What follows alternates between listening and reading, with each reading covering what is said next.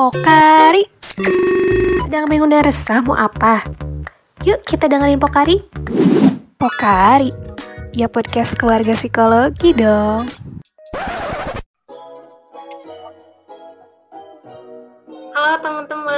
selamat datang di Pokari, podcast keluarga psikologi. Nah teman-teman, eh, di episode kali ini tuh adalah episode yang spesial banget ya, karena eh, di bulan Oktober ini kita bakalan kolaborasi bareng sama Departemen Kerohanian. Nah, di dalam kolaborasi ini tuh kita bakalan undang-undang narasumber yang kece gitu ya, juga uh, kita bakal bawain topik-topik mengenai psikologi yang lagi happening gitu, yang lagi hangat-hangatnya juga mungkin bisa relate sama teman-teman yang lagi denger gitu. Nah, terus karena biasanya aku sama Zebin ya nge-hostnya, sekarang aku sama Shiva nih. Nah, aku pengen teman-teman kenalan juga sama Shiva. Boleh Shiva kenalan diri dulu, silahkan. Halo, Assalamualaikum semuanya. Perkenalkan nama saya Sita Nurjihan dari Departemen Kerohanian. Terus kenalin juga ya, aku dari Angkatan 2020. Udah sih, Oke, salam kenal. Oke, sip. Salam kenal ya, Shiva. Semoga teman-teman juga betah-betah ya dengerin kita gitu ya. Nah, untuk eh, episode kali ini gitu ya, di episode pertama kolaborasi bareng sama kerohanian ini, kita bakal bawain topik yang namanya itu Stop Overthinking, Start Living ya, Shiva ya. Ya, bener banget ya. Ya, nah untuk narasumbernya ini, wah ini narasumber yang kece banget gitu ya, udah cantik, pinter, terus juga berprestasi, ah pokoknya udah paket komplit banget gitu ya. Kenalin teman-teman sama Teh Nadia Ayu Syafira. Halo Teh. Halo Teh. Halo adik-adik, kenalin ya, aku Nadia. Aku eh, alumni dari Psikologi Unisba angkatan 2017. Oke, salam kenal Teh Nadia. Salam kenal Teh. Salam kenal Syifa Hasna. Oke Teh. Teh, sekarang kesibukannya lagi ngapain aja Teh Nadia nih kalau boleh tahu? Kalau sekarang, eh, maaf ya sebelumnya ada suara yang lewat. Iya, nggak apa-apa. Oke, kalau sekarang aku kesibukannya paling persiapan eh, karena cita-cita aku mau lanjut ya ke S2. Terus sama eh, ini sih kayak mencoba apply-apply lah gitu. Mau lanjut S2 ke mana nih kira-kira Teh Nadia? Udah kepikiran belum? Aduh, ini baru cita-cita ya, tapi bismillah semoga disemogakan ya. Ya pengennya sih ke psikologi lagi. Aku pengen lanjut ke magister profesi di UI atau di Unpad gitu. Doain aja ya. Amin. Amin, amin, insya Allah ya. Semoga tercapai segera nih. Aku tunggu banget Amin. kabarnya dari Nadia. Amin. Makasih ya, Sena Siva. Iya, iya, sama-sama Teh. Nah, Teh, ngomongin tadi kan ya kita ngomongin tentang topik yang udah mau dibahas gitu ya tentang overthinking. Kayaknya hampir mungkin semua orang gitu ya, bahkan aku juga sering banget gitu ya Teh yang namanya overthinking gitu ya. Nah, menurut Teh Nadia sendiri gitu, overthinking itu apa sih Teh? Oke, overthinking nih ya. Kayaknya sering banget nggak sih dengar ya overthinking, overthinking apa-apa suka dibilang kayak eh, seri- sering nggak sih kita kayak misalkan ah lu mah overthinking doang misalkan kayak gitu ya. Nah kalau secara awam nih ya dan ya secara bahasa gitu overthinking berarti kan mikir berlebihan gitu ya. Nah, eh, oke, so pikir berlebihan. Nah, sebenarnya overthinking itu ketika kita itu eh, terus menghabiskan waktu dengan dengan terus berpikir, tapi kita tuh eh, les tindakannya gitu. Jadi kita terus berpikir di tempat, tapi secara berulang dengan hal yang sama, tapi untuk melakukan sesuatunya itu kerem gitu, kerem karena kita terus mikirin eh, di situ-situ terus kayak gitu. Nah, si overthinking ini tuh bahayanya bisa eh, menghabiskan energi kita dan bahkan jadi melumpuhkan kapasitas diri kita gitu. Nah, maksudnya gimana sih? Ya misalkan nih ya, eh, kita punya punya eh, kapabilitas atau kapasitas kita tuh misalkan sampai jauh ini gitu. Cuma karena karena kita overthinking, jadi cuma tertahan sampai di sini doang gitu. Padahal kita bisa sampai segini kayak gitu. gitu. Iya teh. Jadi kalau misalnya overthinking itu kayak kita banyak mikir tapi kita kurang uh, ini ya teh karena banyak mikirnya itu tadi. Jadi Iya. berti- bertindaknya tuh kurang gitu ya teh. Iya Karena betul mungkin banget. lebih banyak pikiran negatifnya ya teh kalau misalnya overthinking itu ya. Iya iya banget. Tadi ada pikiran negatif, iya betul banget. Jadi overthinking tuh kita berpikir negatif di eh, masa lalu kita dan di masa depan kita kayak gitu. Hmm. Padahal kan sebenarnya kita lagi ada di sini nih sekarang gitu. Tapi pikiran kita tuh ke mana-mana gitu, kayak gitu. Iya, iya. Iya. Kita pikirin hal-hal yang belum tentu terjadi juga ya teh ya. Iya betul banget Hasna. Iya. Oh iya teh aku mau nanya dong. Eh, kan biasanya kalau misalkan kita dilihat lihat di sosial media gitu ya, lihatnya Iya. tuh overthinking tuh perempuan, cewek-cewek, apalagi remaja-remaja gitu. Kira-kira eh, overthinking tuh terjadi juga nggak ya sama anak cowok-cowok gitu? Oke, jadi eh, kebanyakan yang yang kita lihat gitu ya di lapangan gitu atau di sekitar kita kelihatannya kayak eh, cewek-cewek doang nih ya, kayaknya yang yang ribet, yang overthinking gitu ya. Nih padahal aku nemu eh, ada penelitian gitu yang membandingkan antara laki-laki sama perempuan. Nah, tapi membandingkannya ini dari eh, kejadian yang atau stresor-stresor kayak gitu. Karena sebenarnya overthinking itu terjadi ketika ada stresor gitu. Stresor. Nah, kita ingat nggak sih ada ada eh, tekanan stres yang membuat kita eh, positif, ada yang membuat kita eh, negatif gitu. Kalau di psikologi ada tuh termnya eustress atau distress. Ingat nggak sih Hasna atau Syifa? Ya Nah, teh. iya, Agak iya kan? inget tapi ya. Nah, oke gitu. Nah, sebenarnya di kehidupan sehari-hari baik di perempuan atau di laki-laki itu sama-sama sama-sama melewati eh, kejadian yang stressful gitu. Sebenarnya seperti itu gitu. Jadi nggak ada nggak ada perbedaan bahwa misalkan perempuan itu lebih kejadian stressfulnya itu lebih banyak dibandingkan laki-laki. Nah, di sini eh, nggak ada nggak ada eh, buktinya kayak gitu. Nah, buktinya adalah semuanya sama-sama melewati.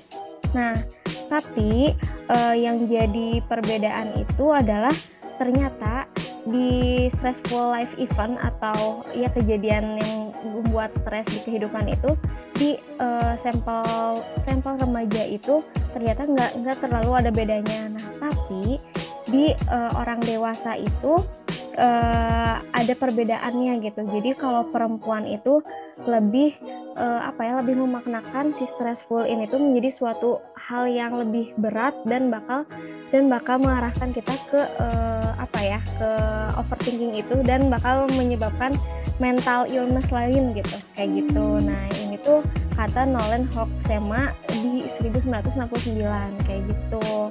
Nah dan ada penelitian lanjutannya juga yang menunjukkan seperti itu gitu bahwa perempuan tuh lebih memaknakan suatu suatu hal yang negatif tuh menjadi suatu apa ya eh, kayak bukan beban ya kalau bahasanya. Apa ya ya lebih negatif gitu.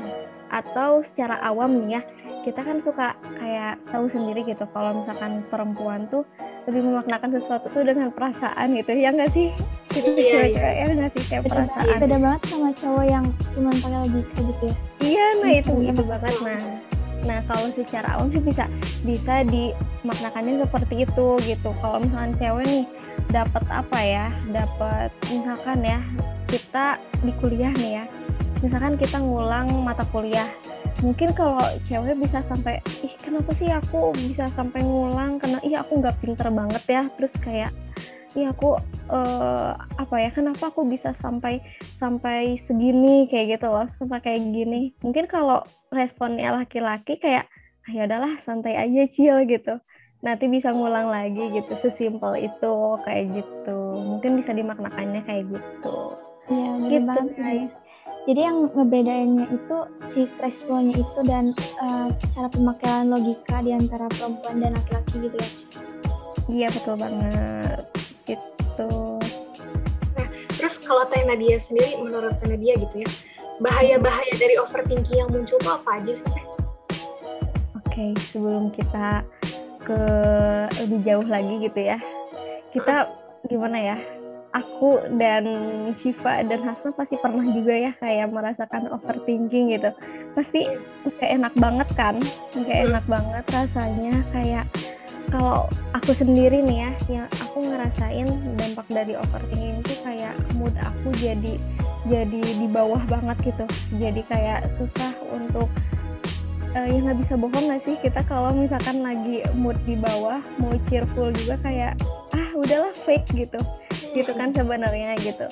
Kadang jadinya kalau yang aku rasakan gitu ya jadi rasanya tuh jadi nggak enak terus nggak nggak karuan gitu. Kayak untuk ngelakuin sesuatu gitu jadinya ngerasa nggak maksimal gitu karena overthinking itu kehambatnya gitu. Nah sebenarnya si overthinking ini juga ternyata ada penelitiannya yang uh, apa ya yang yang ngejelasin bahwa overthinking itu sebenarnya bahaya banget sih kayak gitu. Nah, sebelum aku ngejelasin nih ya, sebelum aku sharing sebenarnya, nah aku pengen tahu dong kayak cerita-cerita Shiva atau Hasna gitu. Apa sih yang kalian rasakan ketika overthinking gitu? Kita sharing aja ya. Oke, dari Shiva dulu atau aku dulu nih? Hasna dulu boleh. Iya boleh. Uh, jadi kalau yang aku rasain itu ya, kalau overthinking itu pasti jadinya mood jadi kayak bener kayak kata Teh dia tadi jadi mood tuh jadi di bawah gitu ya Teh jadi kayak uh, kalau aku tuh kayak apa ya jadi jadi jadi sedih. Iya kadang jadi sedih terus kadang jadi marah-marah gitu ya Teh atau bahkan mungkin jadi kayak ngerasa insecure gitu Teh larinya ke insecure gitu jadi kayak nggak pede gitu kayak jadi pokoknya mikir tuh ke mana-mana gitu Teh kayak eh uh, kok gini ya kok gitu ya gitu. Jadi bener-bener uh, apa ya jadi benar-benar mikirin hal-hal yang ibaratnya tuh belum tentu terjadi atau belum tentu sesuai dengan kenyataan tapi udah aku pikirin gitu teh kalau aku gitu. Kalau Siva gimana? Kalau dari aku ya kalau aku kalau lagi overthinking tuh jadinya nggak ngapa-ngapain kayak um, mau ngerjain tugas nggak dikerjain kalau misalkan mau makan juga jadi kayak males-malesan gitu kayak lebay banget gitu kalau udah overthinking. Uh, apalagi kalau misalkan aku tuh kebiasaannya kalau setiap mau semester baru ya dari kecil dari SD kelas 1 mau naik ke kelas 2 gitu aku tuh overthinking gimana ya nanti aku bakal bisa nggak ya? gitu. Padahal kan dari pengalaman sebelum-sebelumnya tuh kayak nah, aku bisa ngelewatinnya asal ikutin aja gitu. Tapi kalau misalkan udah overthinking tuh kayak udah nggak uh, ya udahlah ikutin aja ini pikirannya mau ke mana gitu Oke, iya jadi intinya kayak bikin mood kita turun, yang ngasih terus insecure. Sebenarnya yang bikin kita overthinking tuh karena insecure itu kali ya.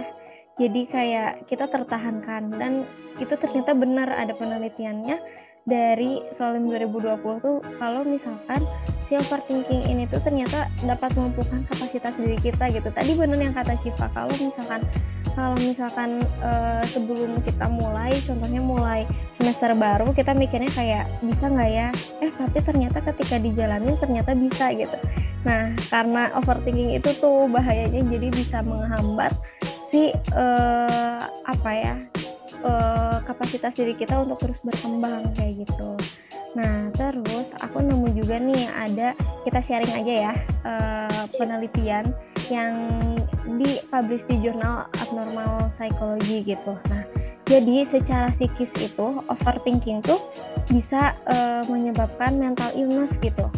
Nah, pertama itu anxiety atau cemas. Nah, orang yang cemas itu biasanya di uh, apa ya biasanya disebut juga dengan overthinkers gitu. Jadi orang cemas uh, orang cemas itu kan karena uh, disebabkan oleh pikiran-pikiran yang mengganggu di di pikiran dia gitu. Nah, proses itu kan namanya overthinking. Nah, jadi disebut juga orang yang cemas itu disebut dengan overthinker gitu. Nah, orang-orang yang cemas ini tuh di otaknya atau di pikirannya itu banyak sekali uh, apa ya kemungkinan-kemungkinan negatif yang dia apa ya yang dia yang dia pikirkan gitu. Nah, bisa sebenarnya bisa positif atau negatif nih tapi cenderung mereka itu memikirkan hal-hal yang negatif di masa depan gitu.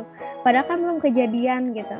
Nah, si anxiety ini tuh bisa mengarahkan seseorang ke depresi bahkan sampai pikiran bunuh diri gitu. Jadi bahaya banget kan. Udah uh, anxiety, depresi, terus pemikiran kebunuh diri. Nah, itu tuh yang jadi uh, apa ya? Sebenarnya jadi concern kita gitu sebagai sebagai uh, mahasiswa dari psikologi gitu untuk kayak uh, wah bahaya nih ternyata dari pemikiran itu bisa ke hal-hal uh, yang lebih fatal lagi gitu kayak gitu. Padahal cuma kalau kita mikir simple banget ya overthinking gitu. Eh ternyata bisa sampai uh, apa ya mengaitkan ke jiwa kita bahkan ke nyawa kita gitu kayak gitu hmm. terus dari anxiety itu kan tadi bisa ke depresi. Nah sebenarnya anxiety dan depresi itu kayak level gitu kan kayak ada apa sih? Ya level gitu. Ketika ketika anxiety atau cemas kita nggak beres itu bisa mengarahkan seseorang ke depresi gitu. Nah bedanya kalau kalau anxiety itu kan mikirin hal-hal yang buruk di masa depan yang yang rasanya tuh uh, abu-abu lah gitu kayak padahal belum padahal belum dilakuin gitu. Nah kalau depresi itu cemasnya itu ke uh, masa lalu kita gitu. Contohnya misalkan kita uh, menghadapi masalah yang tidak menyenangkan gitu di masa lalu. Nah, nah masih tersisa perasaan-perasaan ada yang menyesal atau masih terbawa sakit hatinya gitu. Nah, itu bisa menyebabkan depresi. Nah, di mana depresi ini juga kan disebabkan oleh uh, overthinking yang yang dirumitkan apa ya otak kita dirumitkan dengan pemikiran pemikiran-pemikiran negatif gitu. Kayak gitu. Nah, si depresi ini bakal mengarahkan kita ke kehidupan yang tidak menyenangkan gitu, unhappiness gitu. Kayak gitu. Terus secara fisik juga insomnia bakal menyebabkan insomnia gitu si overthinking ini kayak gitu jadi kayak pernah nggak sih kalian kalian kan mau tidur tapi kayak susah gitu. Kayak soalnya kita mikirin ya banyak hal gitu. Pernah nggak sih? Jujur aku iya, suka. Ada pernah nggak sih? dan nggak enak banget. Iya. mm -mm. Nah itu nggak enak banget kan? Nah nggak enak banget. Nah jadi secara nggak sadar kita kalau mau tidur tuh pasti mikirin hal-hal ya banyak hal gitu ya. Nah kalau sampai insomnia sampai nggak bisa tidur gitu berkepanjangan nah itu yang harus kita uh, jadi lebih fokuskan lagi gitu. Wah ada ada apa nih? Kita harus kita harus peka dengan diri kita kayak gitu. Nah padahal tidur itu merupakan uh, hal yang terpenting dalam dalam hidup. Nah, bahkan katanya dari uh, jurnal ini tuh mengatakan bahwa kalau tidur itu merupakan uh, apa ya hal yang esensial untuk well-being kita ketika kita kurang tidur itu bah uh, itu bakal menyebabkan well-being kita tidak sehat gitu tidak tidak baik gitu jadi bahkan bak bakal mengarahkan kita ke uh, mental illness mental illness lainnya kayak gitu. Makanya ketika ketika ada hal-hal yang tidak beres nih misalkan kita normalnya seperti A tapi udah udah agak lama gitu ya dan beberapa nggak lama juga gitu. Misalkan ada per ada suatu event yang bikin kita tuh beda gitu jadi B. Nah kita sebenarnya harus peka lagi gitu dengan diri kita. Sebenarnya ini maaf ya jadi out of context. Sebenarnya kita itu bagus kayak untuk self diagnose gitu tapi kita harus berdasarkan uh, apa ya rujukan juga dan sharing-sharing gitu. Bah, um, bahkan kalau untuk self diagnose menurut menurut aku pribadi itu justru bagus gitu karena untuk mengenal diri lebih lanjut tapi harus dengan cara-cara yang benar kayak gitu. Nah, itu secara apa ya? Secara psikisnya. Nah, ada lagi penelitian secara fisiknya gitu. Ternyata overthinking ini bisa nyebabin eh, bahaya-bahaya lainnya secara fisik gitu. Contohnya, yang pertama itu ternyata overthinking itu bisa mengubah struktur otak kita gitu. Gitu. Jadi kayak katanya uh, dari Bremer 2006 ini ketika kita terus memikirkan hal yang kronis gitu, kronis atau berat atau yang rumit, ternyata itu bisa mengubah fungsi otak kita gitu dan strukturnya bahkan konektivitasnya gitu.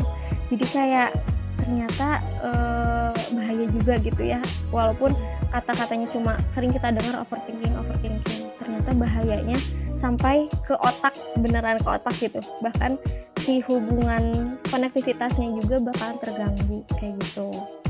Terus uh, berdampak juga pada masalah pencernaan.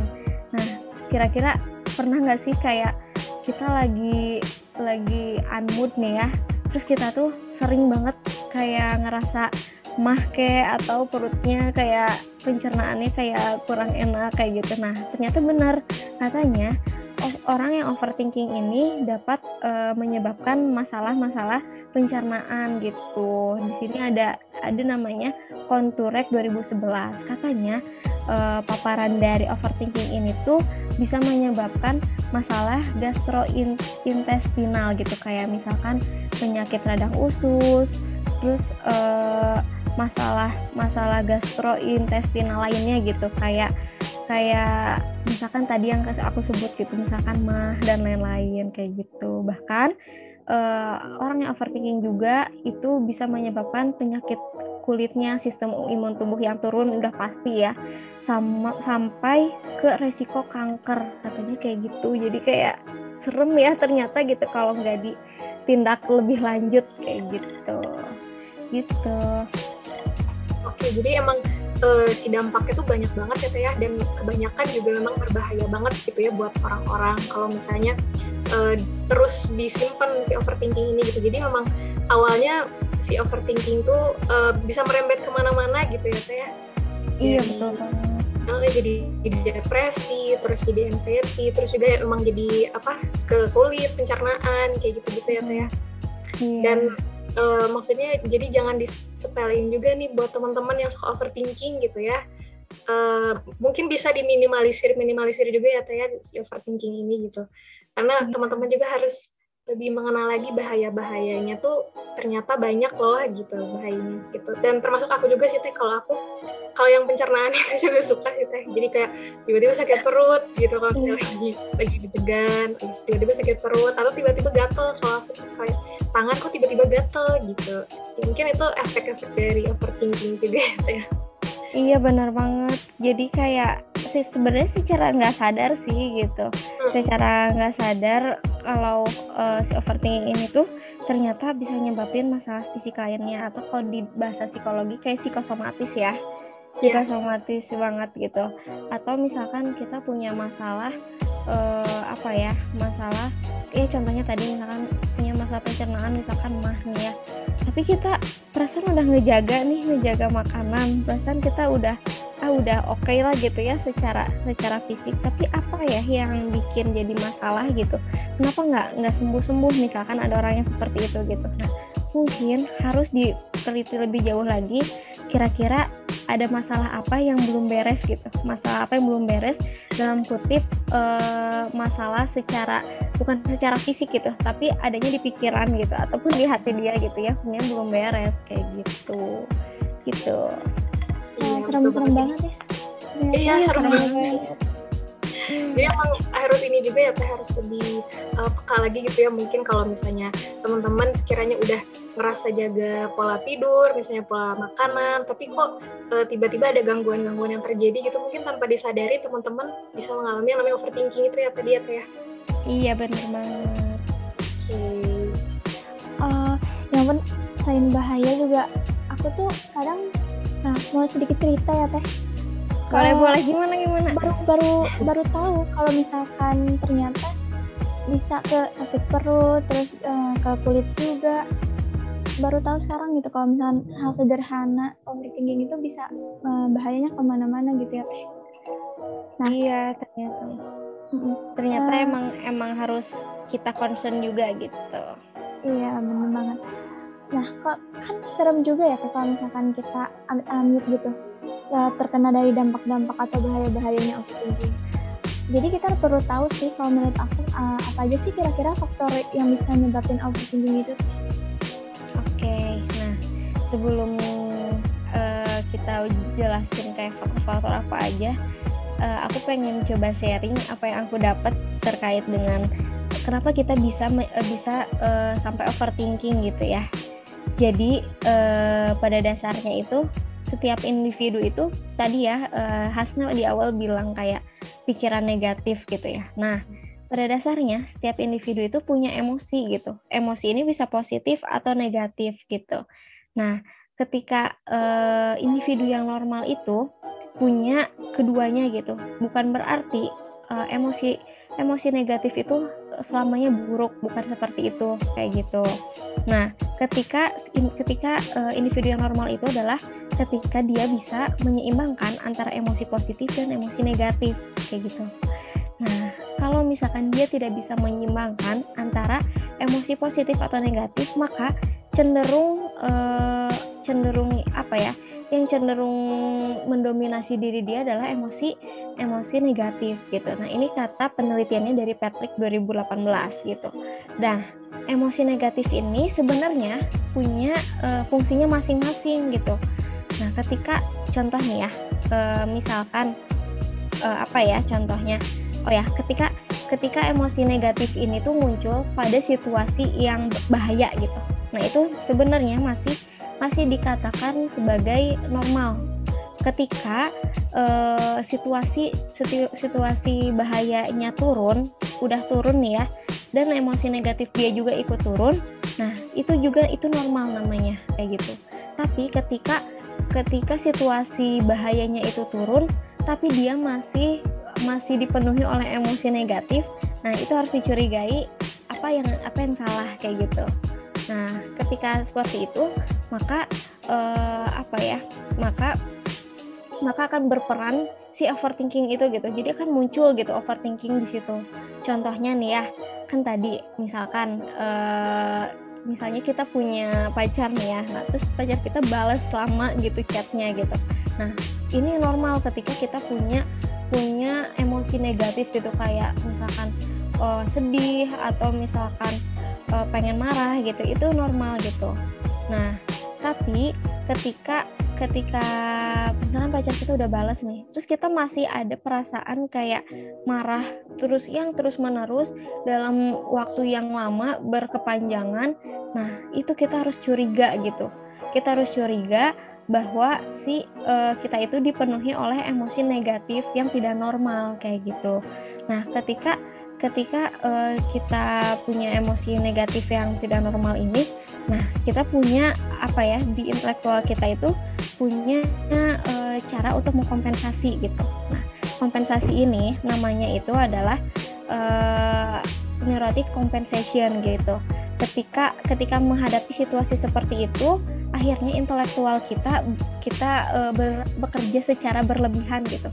Nah, intelektual kita yang yang kita tidak kontrol ini disebut dengan overthinking kayak gitu. Jadi jadi harus harus dipahamin juga gitu ketika ketika kita emosi emosi negatifnya terus terus menyelimuti kita dalam waktu yang panjang padahal udah nggak ada nih stresornya.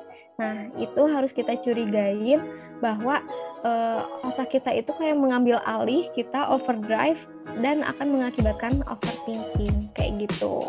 Kayak gitu sebenarnya. Nah, di sini aku juga nemu lagi nih penelitian-penelitian lainnya yang menyebutkan bahwa kenapa sih kita bisa terjadi bisa bisa mengalami overthinking gitu. Nah, katanya the brain is tricky in that way.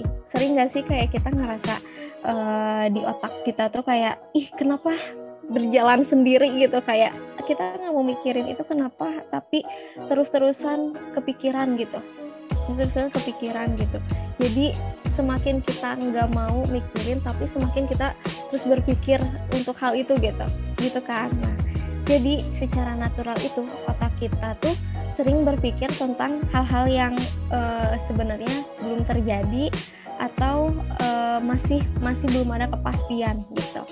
Nah, contohnya tuh kayak misalkan, ih kalau kita ngelakuin hal kayak gini, nanti uh, bakal terjadi apa ya gitu. Nah, itu kan yang bikin kita overthinking. Nah, jadi ketika otak kita tidak mendapatkan uh, jawaban atas pertanyaan-pertanyaan kita, itu dapat menyebabkan overthinking kayak gitu. Jadi otak itu overdrive dan me dan menyebabkan overthinking kayak gitu. Itu yang pertama.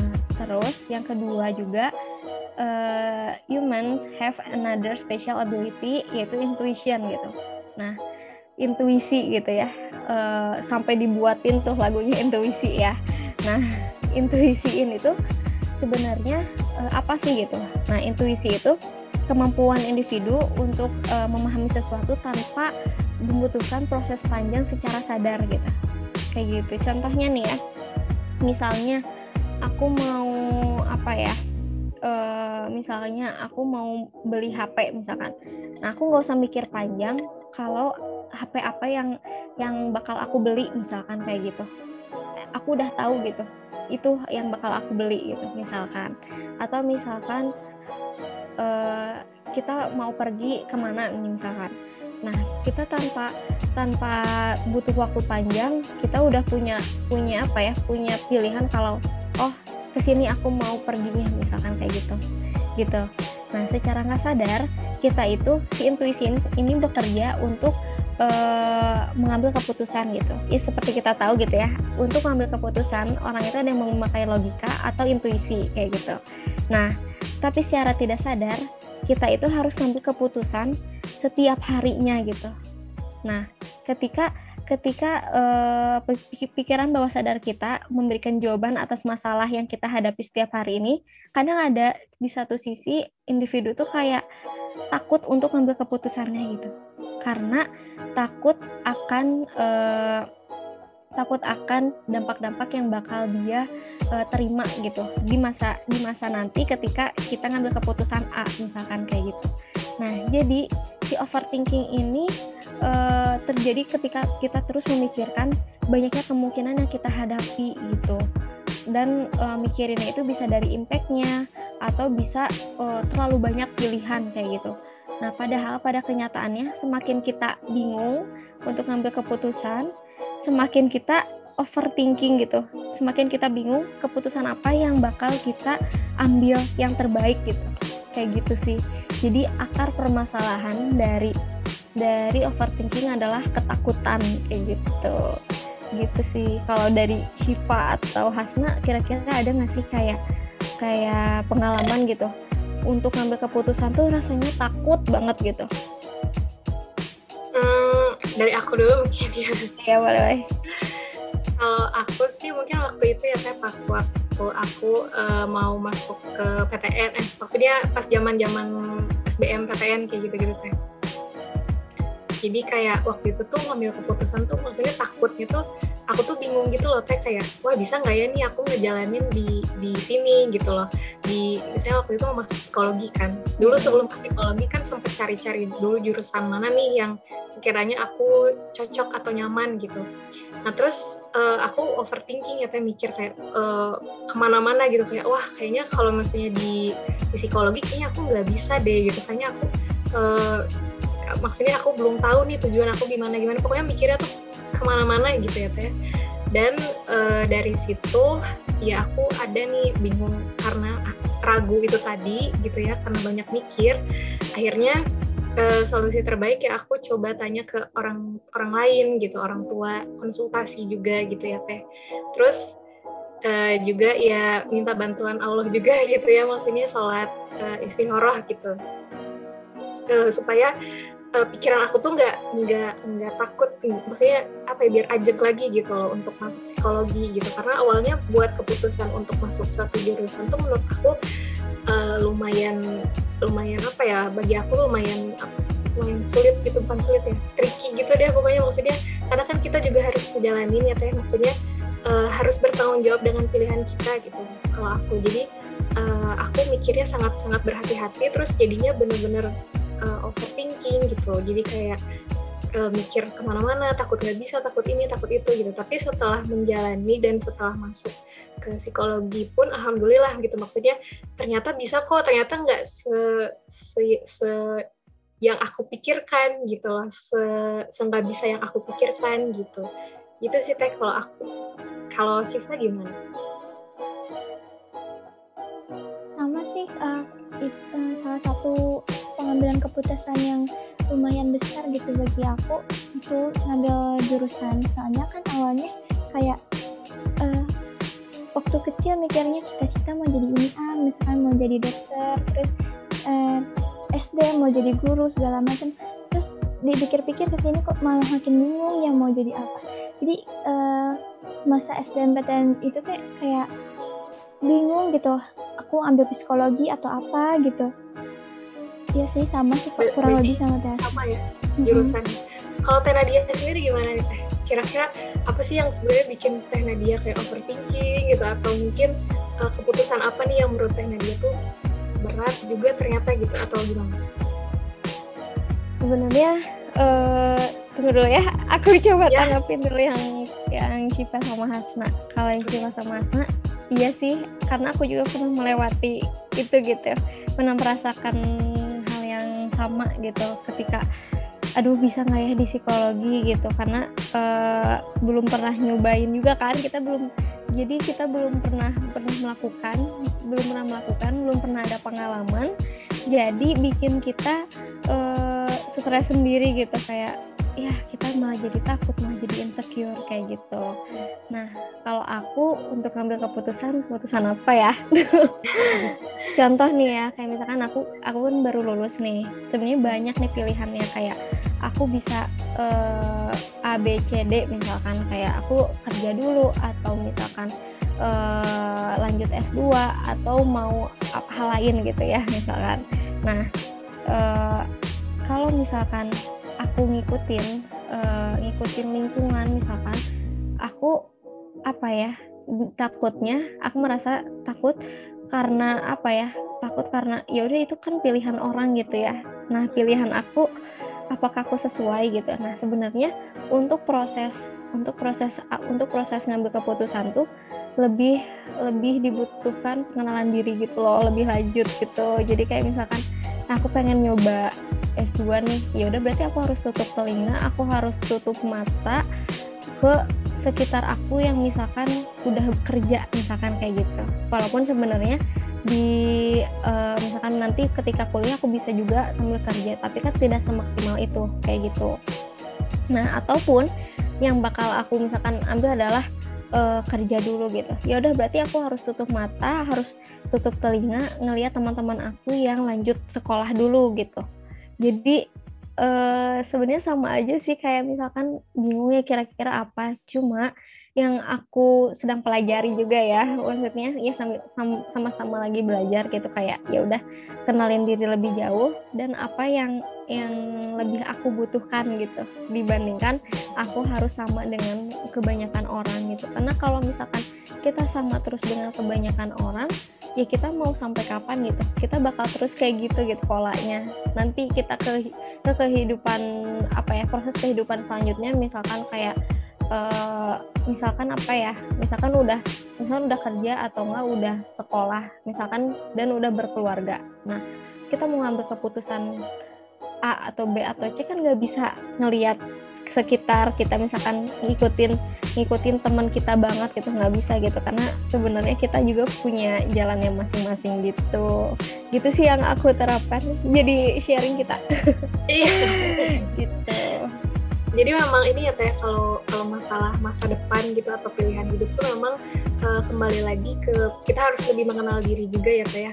Karena mungkin uh, setiap jalannya orang itu masing-masing maksudnya berbeda gitu antara jalan satu orang dan orang lainnya gitu. Dan uh, ya kalau misalnya kita udah memilih suatu pilihan jalan gitu ya kita juga harus ya benar kayak kata Teh Nadia tadi untuk menutup mata kita menutup telinga kita sama orang yang beda jalur gitu ya jadi jangan kayak ibaratnya jangan berpikir kayak semua tuh mau kita ambil gitu ya mungkin kayak gitu ya iya betul banget gitu. jadi kayak ya udah gitu uh, jalan hidup jalan hidup orang kan beda-beda kayak gitu gitu iya. oh ya tadi kan aku sharing juga nih ya kalau kalau uh, overthinking itu bisa aja terjadi karena kita belum punya pengalaman gitu. Nah, overthinking juga uh, itu tuh bisa disebabkan oleh pengalaman-pengalaman traumatis kita yang pernah kita lalui gitu. Nah, contohnya misalkan apa ya? Misalkan uh, si pengalaman traumatis itu kan pasti tidak menyenangkan gitu. Contohnya ya kayak misalkan selama ini atau kan atau pas di perkuliahan kita tuh kadang suka takut untuk mengemukakan pendapat misalkan. Kayak kan kalau di kuliah kita pasti dituntut untuk aktif gitu ya. Untuk aktif untuk untuk apalagi ya? Untuk kayak ya nggak bisa kayak kayak di sekolah-sekolah sebelumnya gitu. Kayak di di SD SMP SMA yang guru tuh e, ngasih sepenuhnya ke kita dan kita menerima gitu. Nah kalau di kuliah kan kita juga harus ikut aktif. Nah, ada misalkan karena disuruh dituntut aktif, tapi kadang misalkan kita, aduh, pengen kita tahu nih jawabannya, tapi kita bingung untuk uh, untuk apa ya, untuk mengemukakannya karena kita takut gitu. Nah, ini tuh bisa aja disebabin oleh pengalaman masa lalu. Misalkan dulu dulu misalkan kita pernah e, mengumumkan pendapat tapi diresponnya nggak tidak menyenangkan gitu. Misalkan tidak didengar atau misalkan kayak malah dicemooh gitu malah kayak di jelek-jelekan dan tidak diapresiasi gitu. Nah contohnya kayak gitu. Itu bisa membawa membawa individu itu jadi sulit untuk mengumumkan pendapat gitu. Padahal kapasitas yang dia miliki itu lebih dari itu gitu kayak gitu sih. Jadi kayak sebenarnya overthinking ini tuh bisa terjadi ketika e, mendapatkan pengalaman yang tidak menyenangkan atau juga pengalaman yang e, belum belum pernah melewati pengalaman yang sama gitu loh. Karena jadi aja takut gitu. Atau sebenarnya sebenarnya core dari overthinking itu lebih ke pengalaman yang tidak menyenangkannya sih yang udah pernah dilalui gitu. Mungkin di masa depan tuh uh, apa ya kejadiannya nggak akan sama nggak akan sama uh, sama seperti sebelum-sebelumnya. Contohnya misalkan kayak uh, apa ya uh, contohnya misalkan kayak tadi ya Hasna atau Shiva. Hasna atau Shiva mau mengambil mengambil jurusan psikologi gitu. Kan sebelumnya belum pernah nih ya belum pernah belum pernah melewati kuliah gitu. Belum pernah kan Nah, tapi yang dipikirin tuh misalkan hal-hal negatif yang bikin kayak ih kira-kira kita bisa atau enggak ya. Nah, mungkin si sebelumnya juga eh, Hasna atau Siva pernah ngambil keputusan dan ketika ngambil keputusan itu malah eh, bikin apa ya, bikin bikin Hasna atau Siva itu merasakan hal-hal tidak nyaman gitu. Tapi kejadiannya nggak sama gitu. Kejadiannya nggak sama, tapi dampak dan perasaannya itu uh, masih sama gitu. Kayak gitu sih. Jadi jadi kayak aduh aku takut untuk mengulang kesalahan yang sama atau perasaan yang sama kayak waktu itu gitu. Jadi sulit untuk ngambil keputusan gitu. Padahal kejadian atau event itu adalah hal yang beda kayak gitu. Gitu guys. Jadi overthinking itu emang dari pengalaman masa lalu juga ya teh yang yang yeah. mungkin kurang enak gitu ya. Tapi kita mikir tapi kita ke bawah-bawahnya tuh sampai sekarang gitu ya perasaan itu gitu jadi iya. kayak yeah. takut gitu ya teh takut berpendapat biasanya takut mengambil keputusan gitu jadi emang pasti ada kaitannya sama masa lalunya juga ya teh berarti kalau gitu iya bener banget kayak nggak secara nggak sadar sih itu kayak iya. udah udah terset gitu di otak kita gitu kayak gitu iya. nah kalau misalnya tadi kita kan udah ngomong-ngomong ya tentang kayak uh, bahayanya overthinking, terus juga uh, ciri-ciri orang yang overthinking itu kayak gimana gitu ya teh. Nah, kira-kira solusi terbaiknya tuh gimana sih teh untuk mengatasi overthinking overthinking yang ada di pikiran kita gitu? Oke, okay. nah jadi kayak gimana sih cara biar kita nggak overthinking gitu ya? Atau ketika udah overthinking harus harus kayak gimana sih gitu?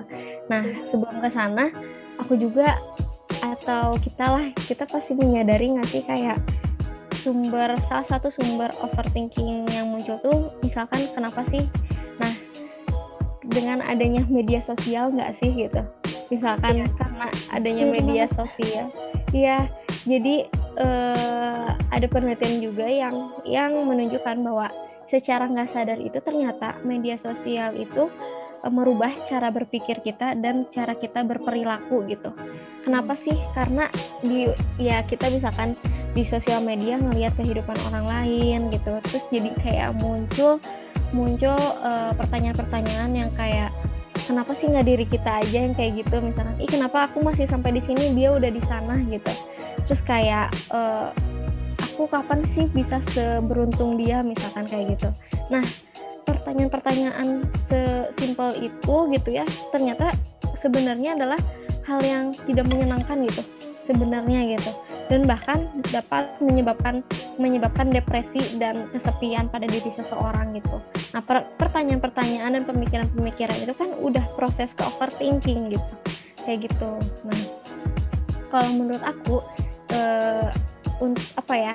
pemaknaan salah satunya contohnya kasusnya di media sosial gitu ya udah kita uh, kita maknakan bahwa ya media sosial emang untuk uh, menunjukkan sisi positif-positif dari setiap penggunanya kayak gitu. Jadi jangan dimaknakan bahwa kayak oh semua orang itu hidupnya enak nggak kayak kita misalkan kayak gitu. Nah itu kalau di contoh kasus apa ya contoh kasus secara realnya gitu ya. Nah kalau untuk langkah-langkah ketika kita apa ya agar terhindar dari overthinking itu apa aja sih gitu. Nah yang pertama balik lagi sih kita harus kenal dulu sama diri kita. Nah, proses kenalan dengan diri kita ini ternyata ada teknik-tekniknya gitu. Nah, kata CRIT 2019 ini contohnya yang pertama kita itu harus analisis apa yang sebenarnya yang membuat kita cemas gitu. Nah, proses ini sebenarnya bisa kita lakukan dengan eh, apa ya dengan dengan tools gitu. Misalkan kita mau nulis di HP atau nulis di nulis di kertas atau di pikiran kita gitu. Tapi kalau di pikiran kita takutnya kan pikiran kita abstrak nih ya. Jadi kita nggak secara konkret gitu. Nah kalau teknik-tekniknya yang pertama itu tadi eh, analisis dulu apa yang sebenarnya membuat kita cemas gitu. Contoh yang tadi ya apa ya eh, berpendapat. Nah kita analisis. Jadi sebenarnya uh, yang membuat kita cemas adalah mengemukakan pendapat gitu. Contoh itu misalkan satu mengemukakan pendapat. Terus kita harus identifikasi yang kedua apa yang membuat kita itu takut gitu. Misalkan tadi yang pertama kan analisis yang membuat kita cemas itu adalah ketika mengemukakan pendapat. Nah, yang kedua itu ketakutan apa misalkan uh, takut ketika saya mengemukakan pendapat saya takut tidak dihargai misalkan kayak gitu. Nah tidak dihargai ini tuh yang bikin kita takut gitu. Kita takut kita cemas kayak gitu. Terus ketika udah teridentifikasi nih ya tadi saya takut mengumumkan pendapat karena takut tidak dihargai misalkan. Itu udah dapat nih poinnya dua itu. Nah kita tanya lagi sama diri kita apakah ketakutan yang yang dipikirkan itu adalah hal yang real atau cuma uh, pemikiran kita doang gitu. Kayak gitu. Real atau imaginary gitu. Gitu. Nah kita harus identifikasi kalau misalkan hanya hanya apa ya? Hanya pemikiran kita aja berarti kita harus yakinin lagi bahwa oh itu cuma pikiran kita doang.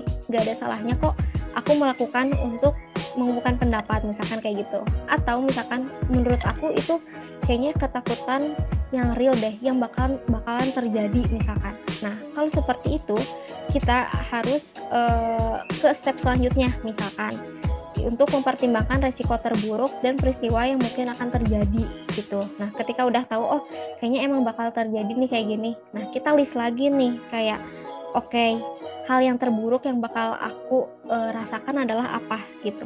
Gitu ya. Nah, nggak apa-apa kita mikirin. Jadi overthinking yang di pikiran kita tuh kita curahkan di uh, sebuah kertas atau di di HP gitu misalkan kayak gitu.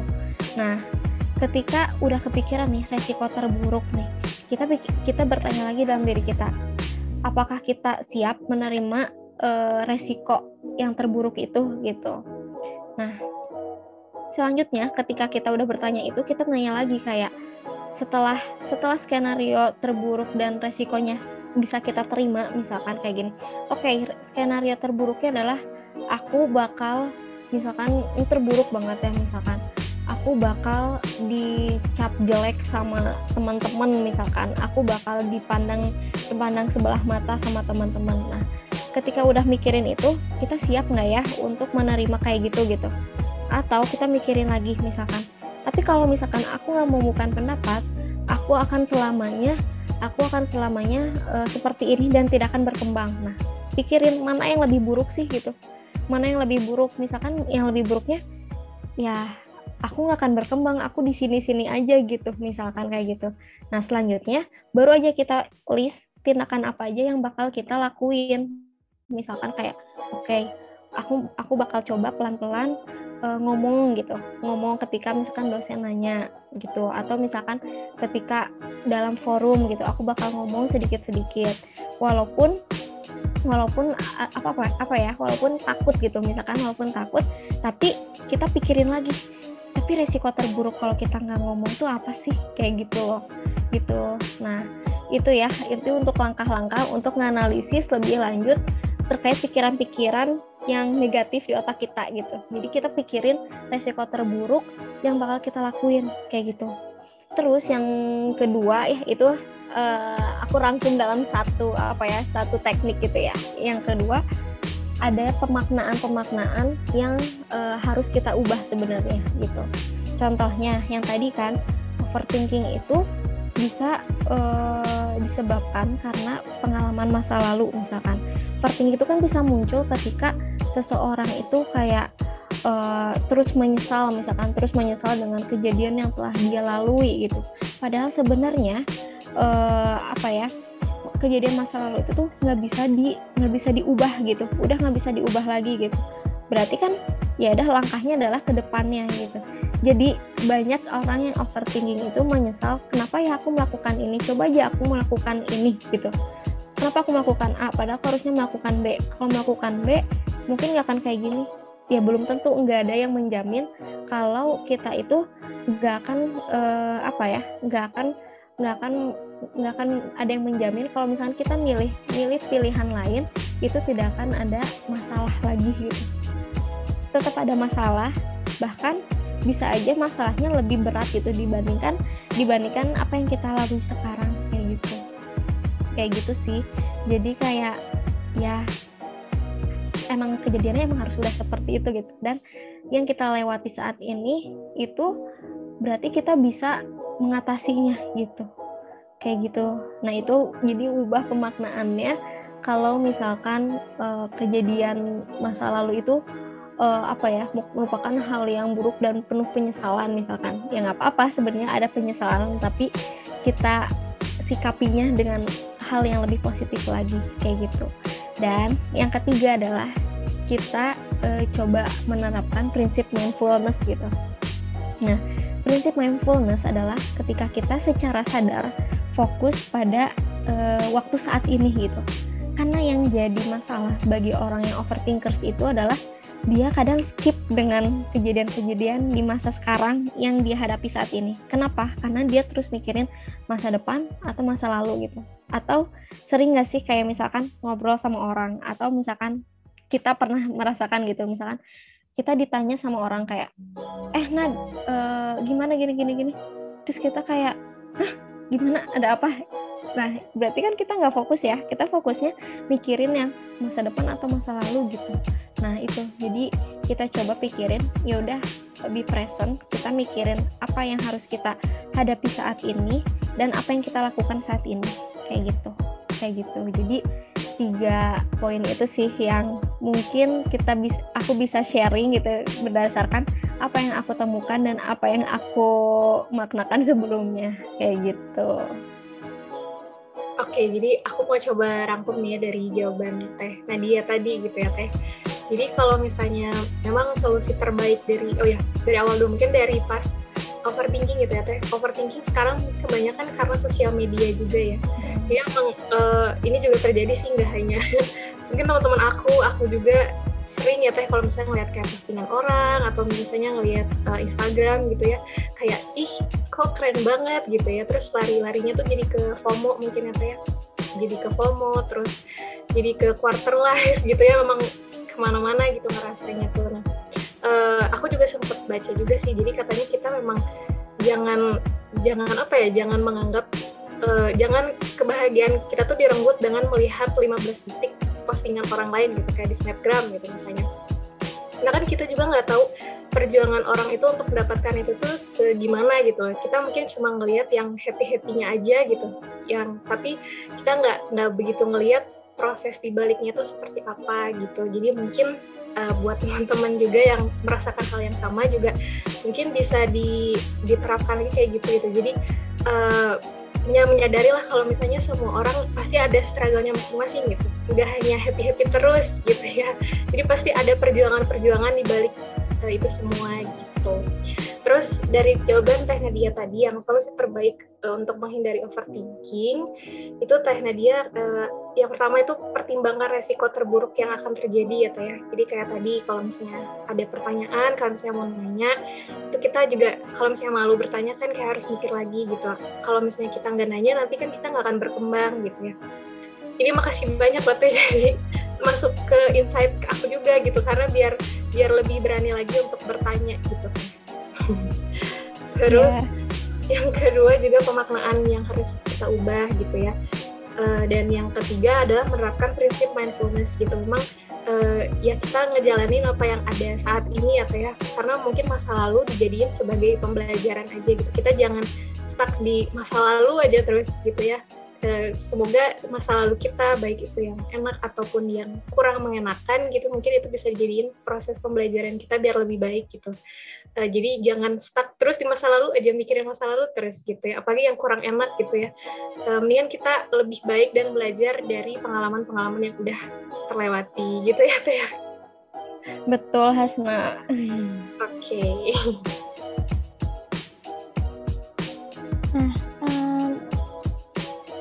setelah langkah-langkah dan semua pembahasan dan pemaparan Teh Nadia sampaikan semua dari bahaya-bahaya yang serem-serem terus langkah-langkah yang bisa bikin bantu kita buat keluar gitu dari overthinking dan menghindari overthinking uh, Teh Hasna, eh Teh Hasna dan dia boleh dong kasih motivasi buat uh, teman-teman semua buat teman-teman yang udah dengerin podcast dan uh, nonton YouTube ini gitu oke okay. aduh kata-kata motivasi. Sharing aja sih ya sebenarnya kayak oke okay, overthinking gitu. Kita sering banget nih dengar kata-kata overthinking. Bahkan ketika kita uh, mikirin suatu hal kita kadang self talk ke diri sendiri kayak ah udahlah itu cuma overthinking doang. Nah sebenarnya overthinking itu uh, diperlukan gitu tapi dalam batas yang wajar. Kita perlu loh kayak misalkan punya masalah terus kita pikirin gitu kita perlu kayak gitu gitu nah yang jadi harus lebih peka lagi adalah ketika overthinking itu mengganggu kehidupan sehari-hari kita kayak gitu. Bahkan misalkan dengan overthinking misalkan uh, overthinking itu bikin kita mikirin kira-kira apa yang harus aku lakukan gitu. Terus jadi kepikiran dan terinsight apa yang akan kita akan kita lakukan gitu. Nah, itu kan jadi hal yang positif. Tapi ketika overthinking ini terus-menerus uh, menyelimuti pikiran kita, terus uh, sampai membuat kita apa nggak mood untuk melakukan kewajiban kita misalkan jadi udah ah, aku males untuk belajar nanti dulu deh gitu tunggu mood aku naik dulu dan itu terus menerus uh, polanya itu berulang nah kita harus punya apa ya punya kepekaan terhadap diri kita bahwa oke okay, ada masalah yang harus kita uh, selesaikan kayak gitu nah jadi yang pertama tuh menurut aku cobalah peka gitu untuk di untuk uh, apa yang terjadi dalam diri kita kayak gitu. Terus yang kedua itu kita itu harus pahamin bahwa oke okay, setiap masalah, setiap kejadian, setiap life event yang kita lalui itu adalah pasti ada alasannya kayak gitu. Jangan kayak misalkan jadi putus asa, kenapa sih harus aku yang ngerasain kayak gini, kenapa nggak orang lain gitu.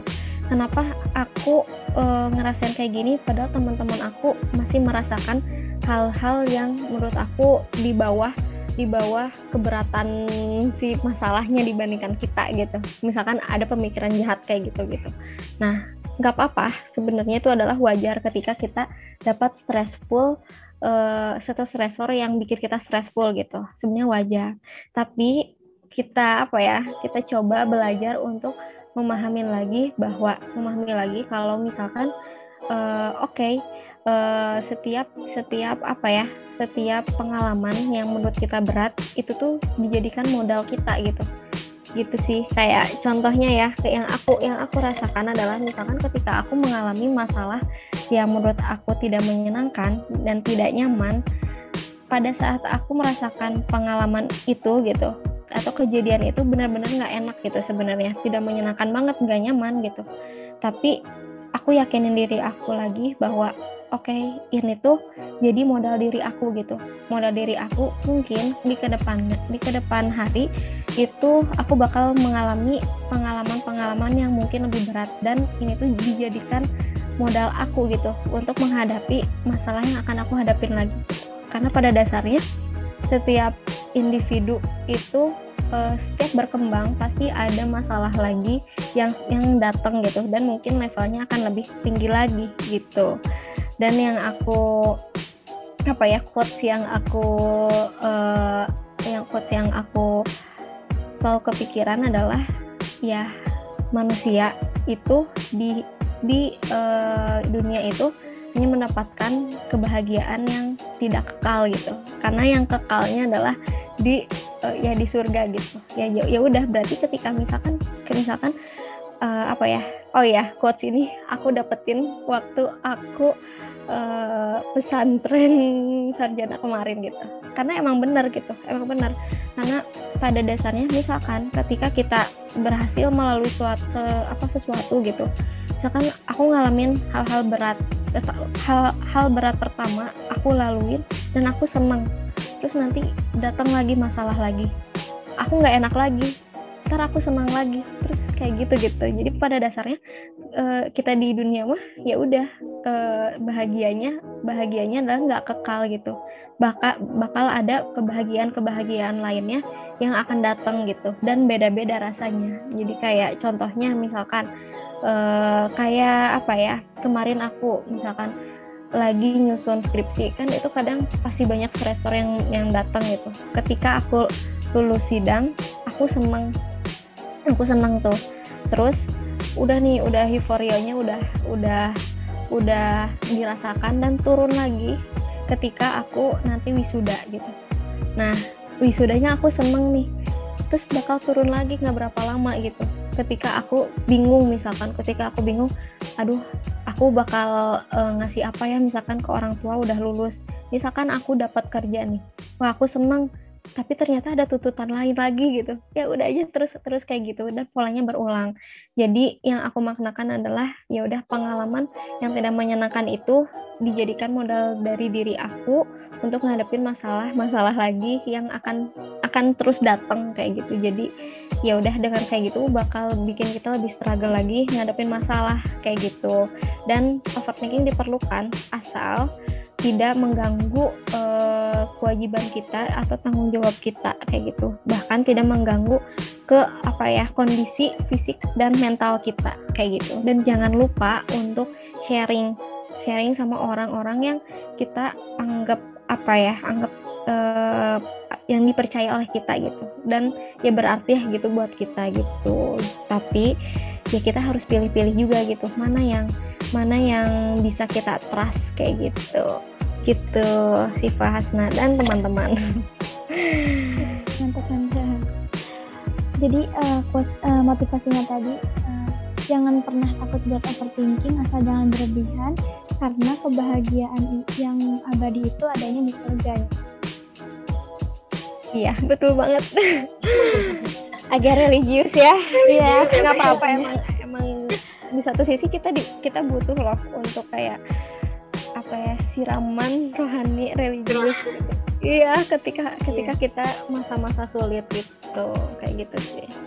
Iya betul Oke, tes Teh Nadia, karena tadi tuh kita udah masuk ke pertanyaan terakhir juga ya Teh. Dan okay. mungkin kita udah ada di penghujung acara gitu. Hmm. Sebelumnya aku mau ngucapin terima kasih banyak nih buat Teh Nadia karena udah mau meluangkan waktunya, mau sharing-sharing juga uh, sama teman-teman di sini terus udah mau ngasih banyak banget pengetahuan dan ilmu baru dan udah mau ngasih apa ya motivasi juga nih buat teman-teman yang lagi dengerin gitu ya khususnya uh, pokoknya makasih banyak terus aku harap semoga apa pun yang Teh Nadia cita-citakan, terus yang Teh Nadia harapkan dan rencana rencana-rencana baik ke depannya semoga semuanya bisa terlaksana ya Teh ya. Ditunggu kabar ya baik-baiknya. Semoga ke depannya semakin lancar terus dan semakin sukses terus. Gitu. Amin.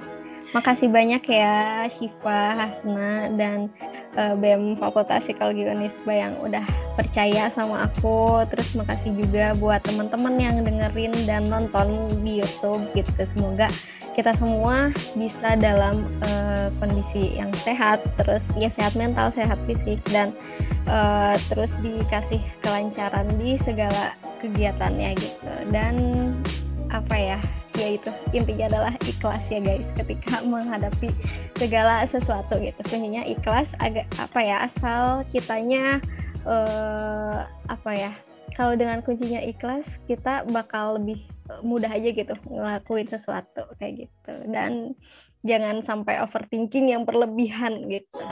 gitu.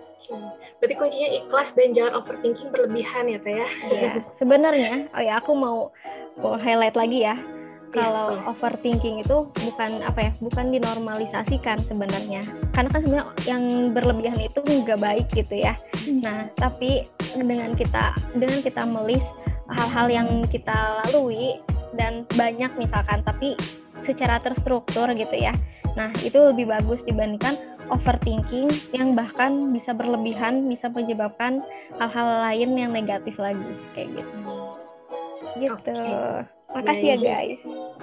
Makasih banyak Teh Nadia. Makasih banyak Untuk teman-teman ya yang lagi dengerin nih, yang lagi overthinking overthinking nih, boleh banget misalnya lagi overthinking lagi dengerin coba podcast ini. Siapa tahu membantu ya Teh ya. Amin. Oke, makasih banyak teman-teman. Uh, segini aja episode pertama dari kolaborasi Medcom dan Kerohanian. Terima kasih udah mendengarkan. Sampai jumpa di episode berikutnya. Dadah. Dadah. Assalamualaikum.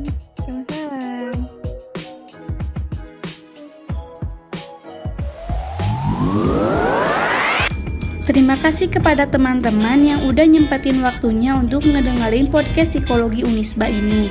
Jangan lupa di-share ke teman-teman yang lain dan jangan lupa juga terus pantengin Instagram BEM Psikologi Unisba untuk tahu episode-episode menarik selanjutnya. See you soon!